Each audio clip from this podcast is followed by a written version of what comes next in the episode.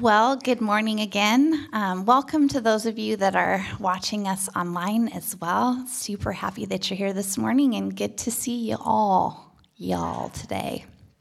Um, I just have two announcements for us. It's going to be weird. So maybe I could just like add a lot of extra. No, kidding. I'll get straight to the point. This coming Wednesday, we're going to have dinner in the park at Briar Park, and that happens at 6:30 p.m. Bring your own food, whatever you want for dinner, and then we're going to play some family-friendly soccer this time and would love to have you come out for that. If it is raining, pouring down rain, you can watch our Facebook page or our Instagram page at Brookview Church, and we will post whether or not we're delaying, postponing, canceling, whatever that might be. And so if you're wondering about that, just go to Facebook, go to Instagram. Um, and if you don't know how to go there and you don't do that right now, that is very reasonable. Um, let me just say that. And so you can always text us as well. And uh, phone number is at brookviewchurch.com. And we will just get you whatever information you're looking for on that date. But I hope that you'll come out for that um, and just enjoy some hang time together and playing and being a little silly. Um, I mean, I'm not going to be silly, but Bob is over there. It's, yeah, we're planning on that. So bring your silly. Um, and then the other announcement is just simply to fill out your online communication card. We love hearing from you. Um, when you put in prayer requests, we have a team of people that pray throughout the week. Um, and it is just a great way for you to respond to anything you would like to and connect with us. And you can find that um, communication card at brookviewchurch.com forward slash contact. That's it. Chinese authorities have traced a new deadly virus back to this seafood market in the Today, city the of World Wuhan. Health Organization officially announced that this is a global pandemic. The U.S. does not have enough coronavirus The unemployment testing. rate tripling to 14.7 Coronavirus percent. cases still high across the country. Students, teachers, and parents have been forced to adapt to distance learning. the Golden State. A record breaking 2 million plus acres have burned. The nation erupted into scenes of chaos, violence, and widespread destruction into the early morning hours. From Brazil to Iran, thousands have gathered to show solidarity with U.S. protests over the killing of George Floyd. Pfizer is shipping out the first doses of the coronavirus vaccine as we speak. Now, we can't force you to take a jab in the arm, but there are many jobs, perhaps, that can prevent you from working if you decide not to get vaccinated. You know, people are angry. I mean, on the internet, I see people are threatening to boycott restaurants that follow these guidelines. Several countries have offered assistance to Haiti, including the U.S., Panama, Colombia, and Mexico, among Family others. members and children trying to get to the airport but being whipped back and beaten by Taliban fighters.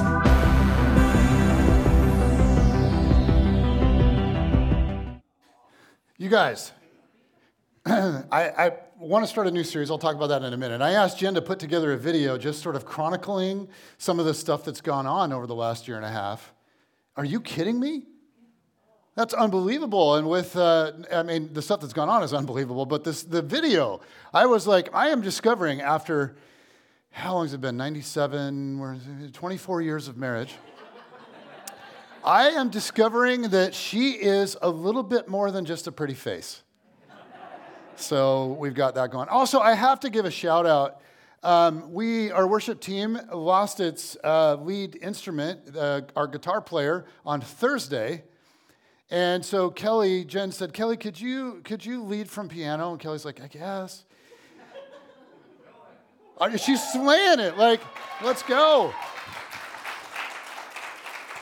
Girlfriend, you can tickle the ivories.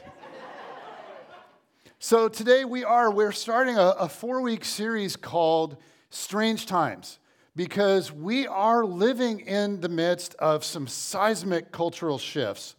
And really, the question for us is as followers of Jesus, how do we navigate it? In this past year plus, like we have faced an onslaught of strangeness. Now, Americans have faced hard times before. Like just this week, I was talking with Kate, my 22 year old daughter, and we're talking about the reality that, uh, like, what her great grandparents lived through. some of the stuff that just came at them. Like they lived through World War I, right? And then the Depression, and then World War II. Um, so that, like, but here's, here's what makes our time strange in a very different way. In World War I and the Depression and World War II, people were in it together. Those things tended to, not always, but they tended to bring people together. Um, but, but much of, of that, like, not, not all of it, but much of it actually served to unify people. But in this past season, right, the division and the polarization are just palpable. So many people have lived through the acute pain of this season like the compounding effects of a pandemic and a recession and injustice and the political turmoil and wildfires fires and crazy things happen, happening globally, all of it, they've gone through that alone. Lonely and sad, with nobody to process all of the trauma with. And there's been all sorts of research conducted on the science of happiness. And here's what's fascinating. I just find this fascinating. There are not like hundreds of factors that lead to someone being happy or not being happy. You, you can actually summarize what makes people happy or sad down to like three or four main things. So here, here they are in a nutshell. This is like a summary of the research. Number one, what makes people happy? Number one, a few close friends. People are happy if they, if they know and are known if they have people that they feel safe with, people that you don't have to project an image toward, but you can just sort of let your guard down and be your real self. People who aren't perfect, but when they're happy, we're happy, and when they're sad, we're sad, and vice versa. So, a few good friends, okay? Then, second, a connected family. Like mom, dad, sisters, brothers, cousins, grandparents, all of that. But not just biology, like relational closeness. People that through thick and thin are there. Okay, and then number three, meaningful work. And get this, it, somebody's not having meaningful work. I, I, I, I heard that groan. Just so y'all know, I love my job. It's very meaningful. Um, it, it does meaningful work, and it actually doesn't matter that much it doesn't matter, actually, with the research, it doesn't matter if it's high paying or low paying. It doesn't matter if, if it doesn't pay at all. Sometimes our work may not be a career, it's raising kids or it's volunteering or there's other things. But if people feel like they regularly make a contribution to human flourishing in some way, even at a very ordinary level, then at the end of the day, they generally feel pretty good about life. And then finally, number four, a way to make sense of life, like a theology or philosophy to make sense not only of life, but just as importantly, of death and suffering, which is exactly what secularism cannot give us. So, if you were to boil this down even further, happiness essentially resides in friends, family, vocation, and religion. And as a generation, we are actually living through the hollowing out of all four. All four factors that experts and researchers tell us are the keys to happiness. And of course, a big factor in all of this is the, the shift to this digital age, right? We now relate to each other in drastically different ways. And so, get this the average American in just a few years, not like decades, but just a few years has gone from 3.2 friends to 1.8 on average. Meaning, friendship across our nation has been cut in half. This guy named Robert Putnam is a, far, a famous Harvard researcher, and he reports that 40% of Americans now have zero to one confidant. So, Four out of 10 Americans have little to no one to just talk with, to process pain with, to process this last year with. Americans, you guys, have become the loneliest people on earth. Now, there is a historical reason for this and a current one. Let me run through both of these. The first, first, the historical one is that, as you know, America is a social experiment built around what sociologists call radical individualism. So, in every culture, there's always a tension between the individual and the group. In traditional cultures, right, the weight is over on the side of the group. Um, and if extreme, then those cultures can, can actually be oppressive to the individual, right? And so America is in part a reaction to the abuse of authority structures. It's a response to the, the oppression or, or repression of the individual. So we get what's come to be called radical individualism. And of course, concern for the individual and individual rights and all of that is really important. But when taken to the extreme, it actually causes a whole slew of other problems. Because individualism, or if you prefer the synonym, autonomy, is in direct, in direct tension with all four factors that we're told lead to a happy life friends, family, vocation, and religion. Because all four require us to surrender our autonomy to someone or something beyond ourselves. We long for autonomy, we really do. We long for our autonomy, but we often don't really consider the cost. Because you can have autonomy or you can have loving relationships, but it is very hard, if not downright impossible, to have both. So, the historical reason for our loneliness epidemic is radical individualism. That's the historic reason. But more recently, then you can add to it tribalism.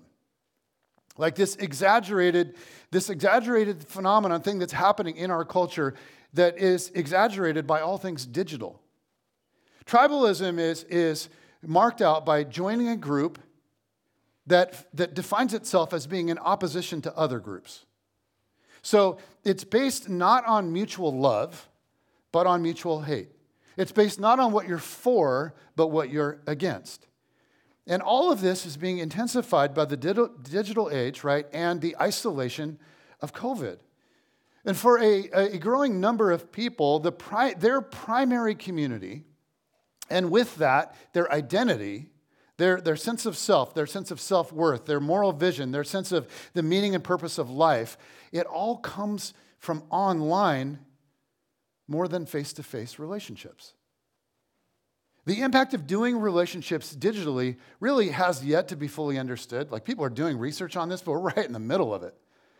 But, but right now, there's, there's so much obsession and so much discussion about division and all the things that are going on because of social injustice and politics and, and this war that is, that is just raging between the right and the left. But when historians tell the story of our generation, like 100 years from now, like when we are all dead and gone, I wonder if the story won't actually be primarily about political polarization. I wonder if the bigger headline will be about this generation facing digital disruption. About the internet and social, about the internet and social media and the shift that has happened to an online world. And then, of course, how that shift has interacted with COVID. And when we read about like the shift, just historically, when we read about the shift from an agrarian society to, an, to like to the industrial revolution, when you think about it, we're living through something very much like that right now. We are smack in the middle of the digital revolution. And right now, tribalism is tearing us apart. It's tearing apart the fabric of our nation, it's tearing apart families, it's tearing apart friends, it's even tearing apart churches. Guys, these are like these are like strange strange times. Now, some of you might be sitting here thinking, wow, dude, this is like really intense. I just want to say, if you were here last week, it was all flowers and rainbows. Was it not? And I warned you that today I would come in here and tear you apart. No, I, not at all. Um, today, actually, I just want us to be aware of the situation, but today is not intended to be negative at all. The situation around us is strange and it is unsettling, but right in the middle of it, I have some really good news. I have like gospel news that in the middle of all of these huge cultural shifts, in the middle of radical individualism and tribalism, Jesus invites us to participate together in something beautiful. And you guys, I am full of hopeful energy for the future of our church because I think we're more needed in our culture now than we have ever been. I think the world needs to see the way of Jesus on display. It needs to see a compelling example of community, of people truly sharing life together. And today, what I want us to do is to look at what I think is a brilliant passage from the New Testament. And it's found right in the middle of the book of Romans. So we find this beautiful, compelling vision of community, of the church. And it's this picture of an alternate society in sharp relief to the individualism and tribalism of our day. And you guys, I, this is one of the most stunning passages on community, I think, in the entire Bible. Now, if you're new to the Bible, Romans is like a theological masterpiece. The first eight chapters really are all, are all this deep theology. They're all about what God has done in Jesus through his coming and his life and his teachings, through his death, burial, resurrection, and his ascension to the right hand of God, and then the coming of the Holy Spirit. Chapters 1 to 8 are all about what God has done for us and what essentially God has done for all of creation through Jesus. And then in chapters 9, 10, and 11, it's all about what Jesus has done in this new community that he's building called the church how Jesus gave birth to a, a new kind of society, a new multi ethnic, Jew plus Gentile family. Two groups, two social groups that in the first century were literally at each other's throats, coming together in a family. They were at each other's throats in pain and war and oppression and injustice. Two groups that have now come together as brothers and sisters through Jesus. Okay, so then in chapter 12, you get to this sort of hinge chapter in the book of Romans. Um, and the opening line that we're about to read begins by saying, Therefore, meaning in light of the last 11 chapters, in light of all that, here's the vision for how we are to do life together. And today, you guys, we are going to cover all of Romans chapter 12. And we are going to have to fly through some of this. So here we go. Verse 1. Therefore, in light of everything Jesus has done and this new society he's calling us to participate in that, that Paul's talked about in chapters 1 to 11, therefore, in light of all that, I urge you, brothers and sisters, in view of God's mercy, to offer your bodies as a living sacrifice, holy and pleasing to God. This is your true and proper worship. And there it is. In light of what Jesus has done, Paul opens this and says, We're to live like family, like family, like brothers and sisters. Now, we're not a family by blood, we're not a family by, by soil, we're not a family by political ideology. We're a family because we are attempting to live out the will of God together. So we don't primarily live together. We don't live like Americans. We, don't live like Seattleites. Uh, we don't live like conservatives or like liberals. We live together as the people of Jesus.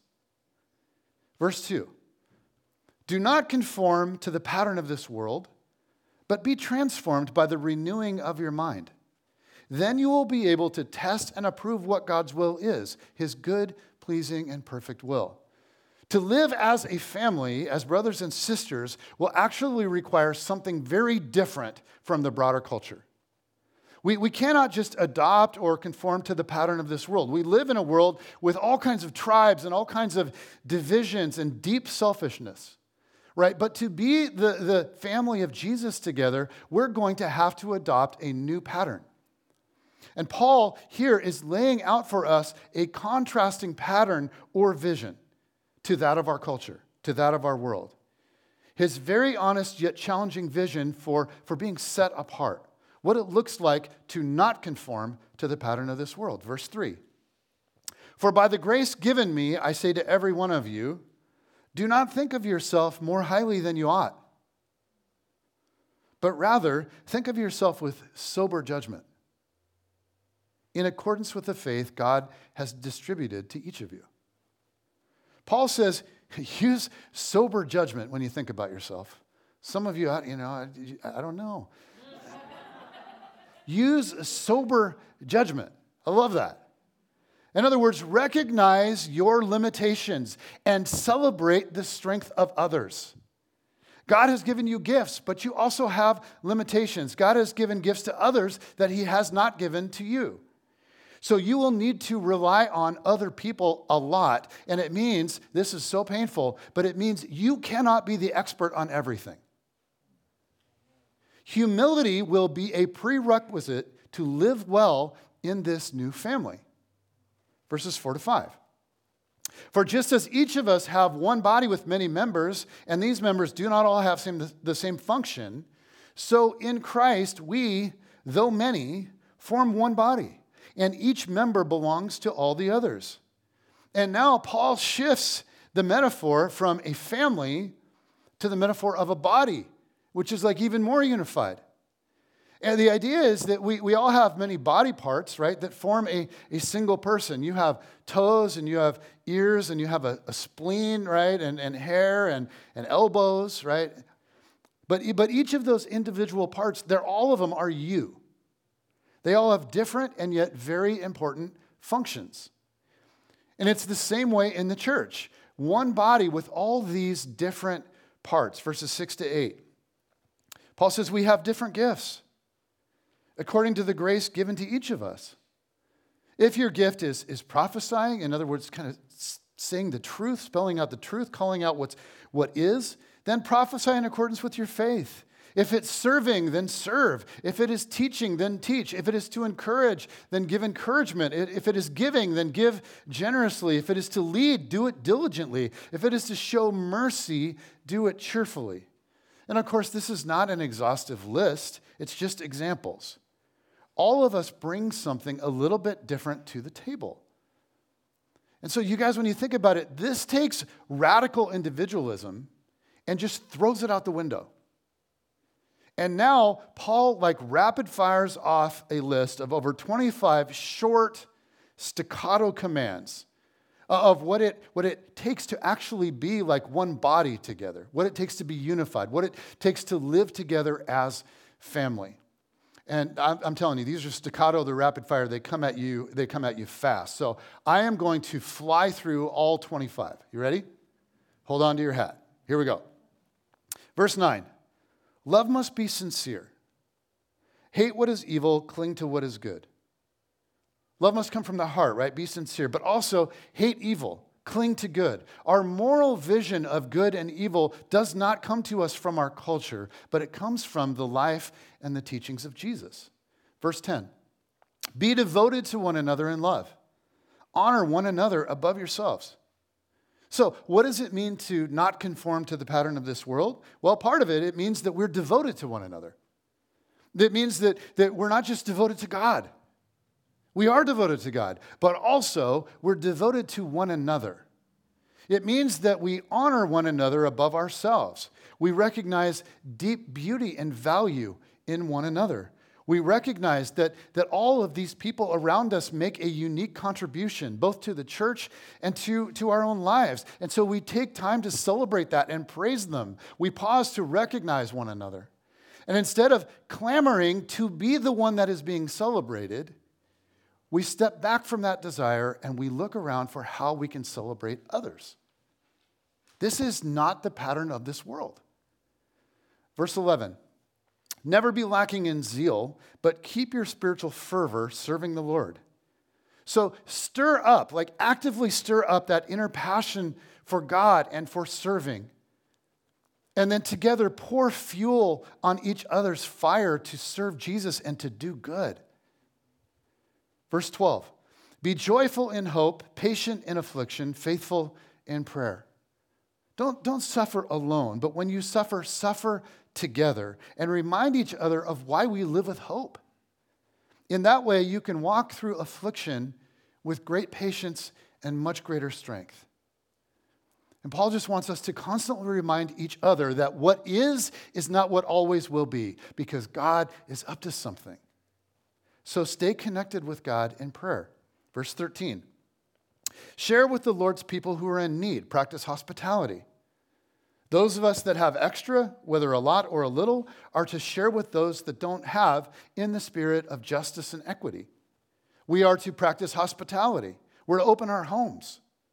We're to eat meals together around a table. So let your home, let your table be a place where God is worshiped, where God is honored, where community is built. Verse 14 Bless those who persecute you, bless and do not curse. So when you face cultural hostility, and it's, it's rising right now, and we're feeling that in our bones. Paul is saying whether you're feeling that from outside the church or inside the church, here's what you are to do be a graveyard for hate. Don't return hate with hate. When hate comes at you or on you, you just let it die there. Our, our calling in this era is to actually follow the example of Jesus, to be cru- who, who was crucified in public and yet did not retaliate. Verse 15 Rejoice with those who rejoice, mourn with those who mourn. When people are facing loss or fear or sadness, be sad with them. When those in the family are celebrating, then celebrate together. Don't live this I do me, you do you kind of life. Verse 16 Live in harmony with each other. Do not be proud, but be willing to associate with people of low position. Do not be conceited. And again, this is all a picture of what it means to be set apart. He says, live in harmony. Find a way to get past political tensions, personal tensions. Find a way to get past differences on non central issues. Find a way to live at peace with one another. So do not be proud, but, but willing to associate with people of low position. See, if we're proud and we're trying to outclimb and just outshine one another, then all we're doing is replicating the pattern of our world. And that way of life is death to a community, it's death to a family. And what happens when people in the church inevitably hurt one another? Verse 17 Do not repay evil for evil. Be careful to do what is right in the sight or eyes of everyone. So, in other words, when you're hurt, don't hurt back. Be careful to do what is right in the eyes of everyone. Verse 18 If it is possible, as far as it depends on you, live at peace with everyone. It takes two people to live in peace and harmony, right? It takes the will of two different people. But Paul is saying, as far as it depends on you, do your part. Be gracious, be kind, be invitational, meet them more than halfway. Verses 19 and 20. Do not take revenge, my dear friends, but leave room for God's wrath. For it is written, It's mine, it is mine to avenge. I will repay, says the Lord. Verse 20. On the contrary, if your enemy is hungry, feed him. If he is thirsty, give him something to drink. Like, go out of your way to show extra kindness to those that have hurt you. In doing this, you will heap burning coals on his head. What? That's weird, right? Heap burning coals on their head? Like, what? Okay, this is actually a quote from Proverbs 25 in the Old Testament. And it's a reference to an image from very ancient cultures. I don't know about you, I've never heaped burning coals on anyone's head. I'm pretty sure Jesus would be against that. Um, so, this is an image from ancient culture. It was a saying and an image from ancient culture. And you guys, there are multiple suggestions for how to interpret it. And if I were to stop right here and walk through them all, you would fall asleep and it would get it would just derail us. It would take way too long. So, I encourage you to look it up for yourself. but the point that Paul is making all around this verse is not ambiguous. It's not tricky at all. The essence of what he's saying all through here is show extra kindness to people when they hurt you so you can, you can live at peace with them. Therefore, whatever the interpretation of the burning coals thing is, it fits into that theme, which becomes even more obvious in Paul's closing statement. So here's the summary point for it all. Last verse, verse 21. Do not be overcome by evil, but overcome evil with good. Do not conform to the pattern of this world, Do not be overcome by evil, but overcome evil with good. What a beautiful and compelling vision, is it not? I mean, I, I, you guys, I kind of feel like we should just stop right here and give the Bible some applause. Like, let's go. But, okay, that's a lot to remember. You're like, okay, so uh, I'm supposed to do what? Uh, so let me, let me kind of uh, boil this down and summarize it. This is just my attempt to kind of pull out three main ideas for us to really wrap our minds around to live out. Okay, so here we go. Number one. Number one, forgive each other for not being God. It, it is really, it's, it's essential that we have reasonable expectations of one another. And the first command for community is forgive each other for not being God. Why? Because no church, no community, no relationship, no friendship, no spouse, no marriage, no family of origin, no parents, no children, no pastor can live up to all of our expectations. Everyone and everything, I'm, I'm, sorry to be a downer, but everyone and everything will at some point let you down, including yourself. You can't even live up to your own expectations. And neither can I. We're human. We're all flawed and we're all broken. So let's be real about it. Christians love to point to Acts chapter 2 as like the template for the church, right?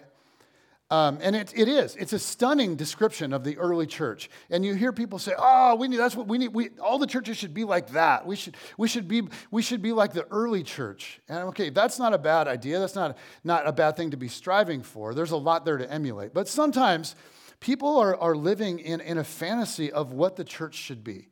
Like they envision this, some sort of utopia and then they walk in and they meet real people and they, and they experience like an actual church. And they get hit with all this frustration and disappointment. But you guys, think about this. If Acts is our example, we should probably keep reading beyond chapter 2. You think? And sometimes people don't realize that Acts chapter 2, that in that phase, the church is still in like the honeymoon phase right? That same church in Jerusalem, you just keep reading a few chapters later, if you just keep reading in the book of Acts, it will go on to deal with racism, full on uh, income inequality, persecution, power dynamics, leadership splits, false teaching, debates over theology, total confusion about what to do next, and on and on and on. Acts paints a picture of a church that's beautiful, but you guys, it is anything but utopia. So many people in our generation are disillusioned with the church. And a lot of it is for really good reason. I mean, certainly historically, right? But also over the last like year plus. I mean, for many of us, it's really hard to process things that are said and done by people who claim at some level to follow Christ. So, a lot of disillusionment. But sometimes our disillusionment comes really from like just irrational expectations. We expect the church to be free of sin and brokenness altogether. But uh, you guys, what is a church? A church is just a gathering of people that are learning to live a new way together. We're learning.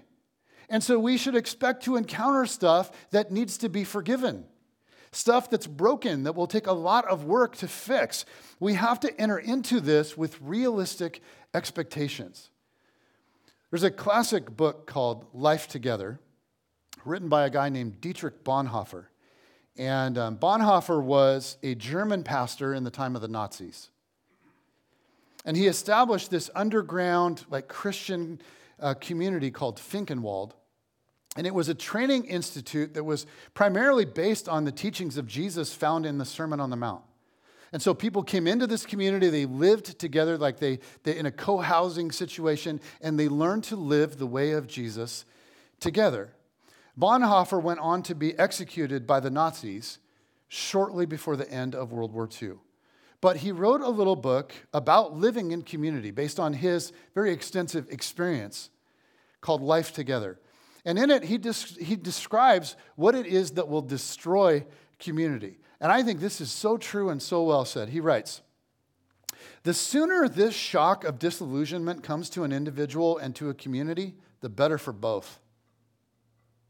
Every human wish dream that is injected into the Christian community is a hindrance to genuine community and must be banished if genuine community is to survive.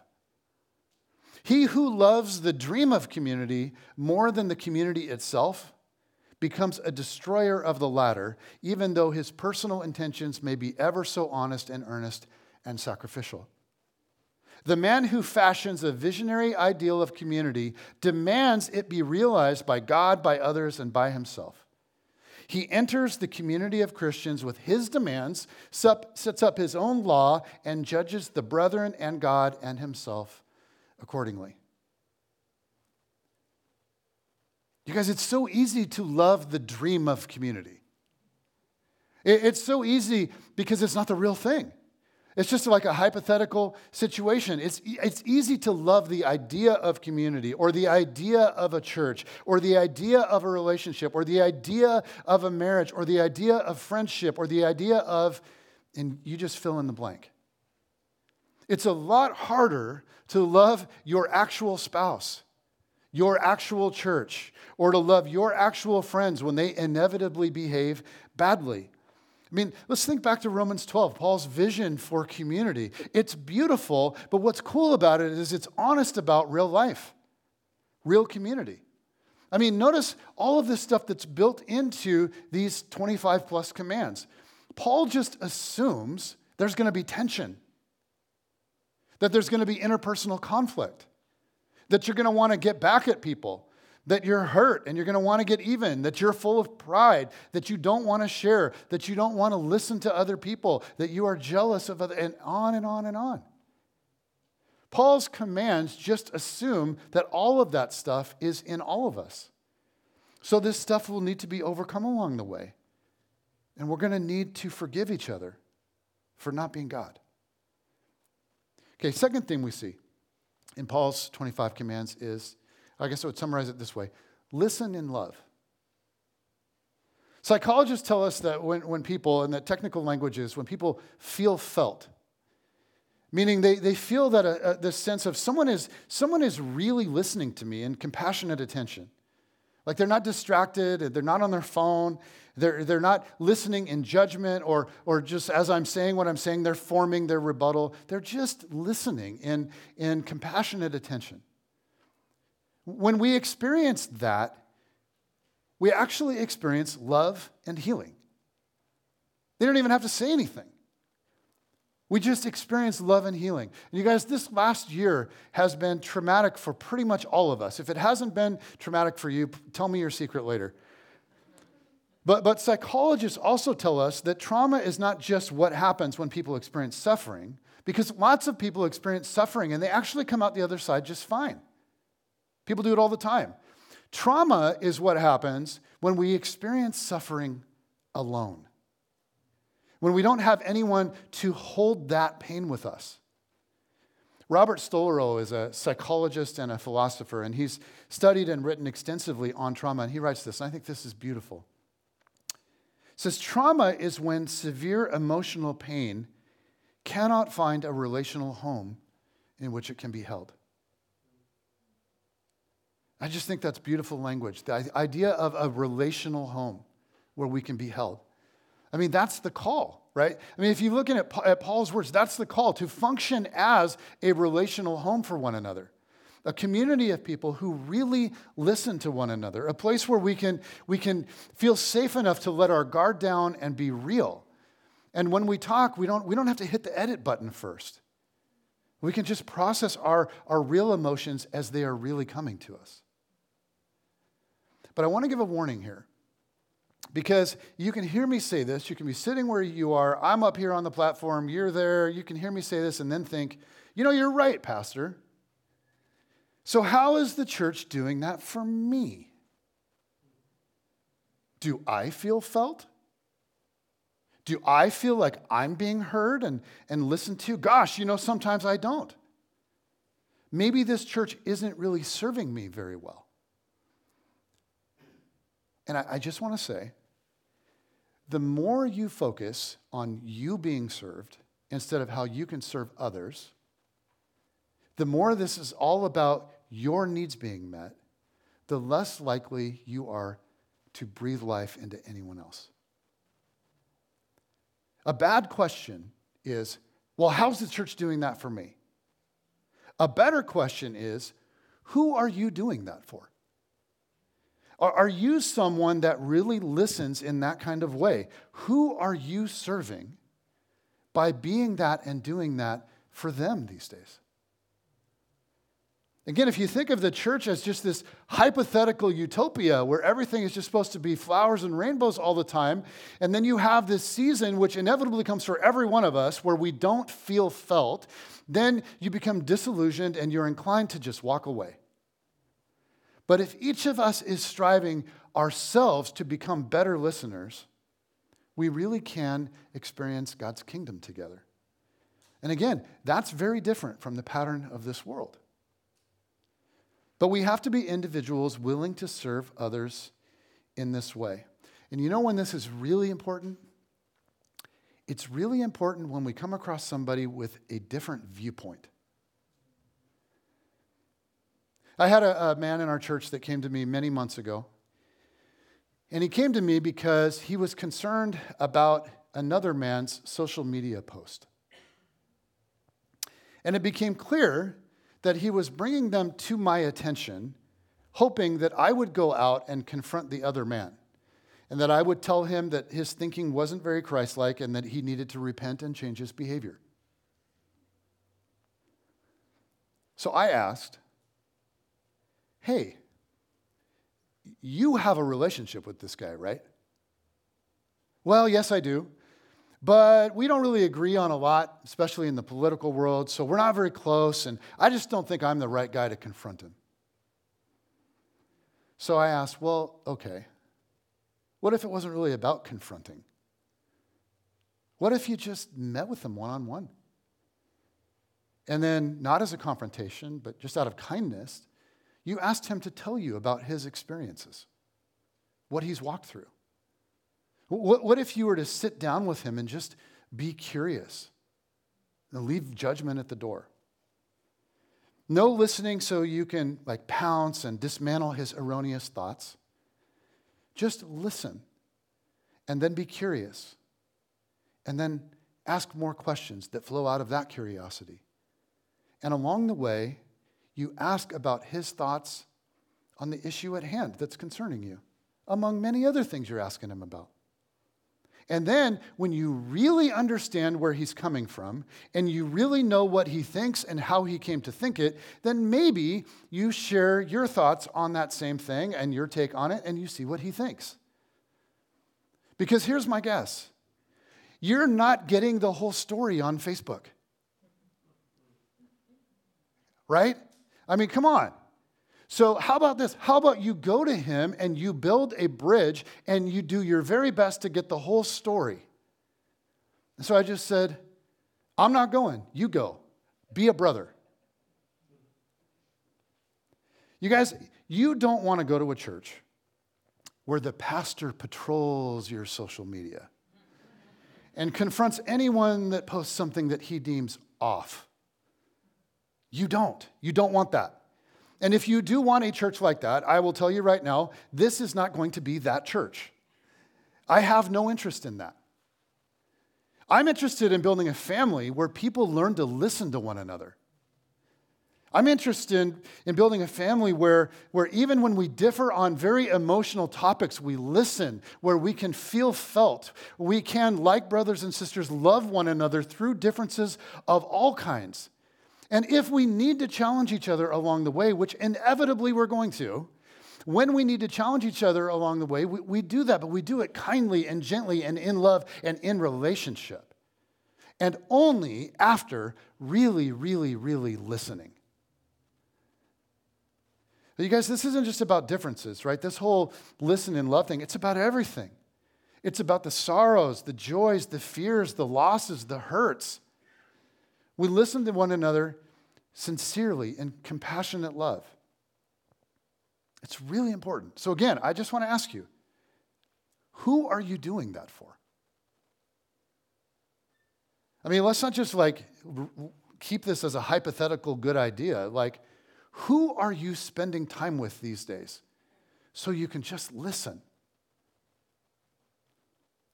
Okay, then very quickly, last, last way to summarize 25 plus commands of Paul is number three, and this is going to sound really simple and lame stay. Number three, stay. In, in our culture, we are so quick to walk away from one another. Paul is saying, do everything possible to work through issues. As far as it depends on you, live at peace with everyone. But that will require, see, that will require hanging in there, not walking away. It will require navigating differences and hurts and challenges. And that is what actually forms us deeply. So often in our culture, we don't allow ourselves to be formed into the image of Christ because as soon as something challenging happens, we go. But if we live in that kind of community where everyone just leaves immediately, where everybody's walking around on eggshells, then we're going to be, become very reluctant to get real, to let other people see a little bit of our shadow side. And what happens then is our growth is stunted. And this is why the relationships with the most potential to form us into the like, likeness of Jesus are the long term ones. Because those people come to see us as we actually are. Now, there are times, right, to, to break off a relationship because it's toxic or it's, it's unsafe. I mean, that, that just goes without saying. Or because God calls you in another direction and you just need to move or move on. Like, not all relationships, not all friendships are designed to last until you die. Like, that's okay. But as a general rule, we stay. Or at least we're really, really slow to go. Okay, let me summarize. What does it take to live in, together in community? Forgive each other for not being God, listen in love, and stay. And if this feels really like non dramatic and unglamorous, um, I, I just think this is how you guys, I, I get it. It does feel that way. It doesn't feel all that exciting. But this is how we can play a small part in the healing and the renewal of people and the broader culture. This is how we do it. This guy named David Brooks said in a recent interview, he's a New York Times guy, he said, Culture changes when a small group of people find a better way to live and the rest of us copy them. We're a small group of people in the broader culture of greater Seattle. Like as followers of Jesus, I, I, don't know what percentage we might make up. It's pretty small. But right now, there are a lot of people in the culture all around us that are beginning to ask questions a, a lot of the facade of secularism and individualism, all of the isms of our time, in this season, they are starting to crumble and fall apart, and people see it. And so they're looking around right now, looking for a different way. They're looking for a better way. And we've got all kinds of issues and problems, even here at Brookview. We got issues and problems. But what if we were to find a better way and then just continually invite others in? In, in, the middle of these huge cultural shifts, in the middle of radical individualism and tribalism, Jesus invites us to participate together in this little alternative society. A society extending open arms to lonely and broken and hurting people. That's awesome. Father in heaven, I thank you so much for this family, for this body that is Brookview. And I thank you for the way this group of people has, has really embodied all three of those things so well for so long. Not perfectly, but we do. We forgive each other for not being God, and we, we listen in love, and we have stayed through all kinds of things. And that is so beautiful. But I just pray that you would continue to help us to navigate the craziness, that's going on in our culture, that you would help us to invest in something that can actually bring life and hope and healing to each other and to our world. God, this idea of being a family together, being one body working together, it's difficult, but it's beautiful. So help us to continually learn how to do it better and better and better all for your glory. Amen.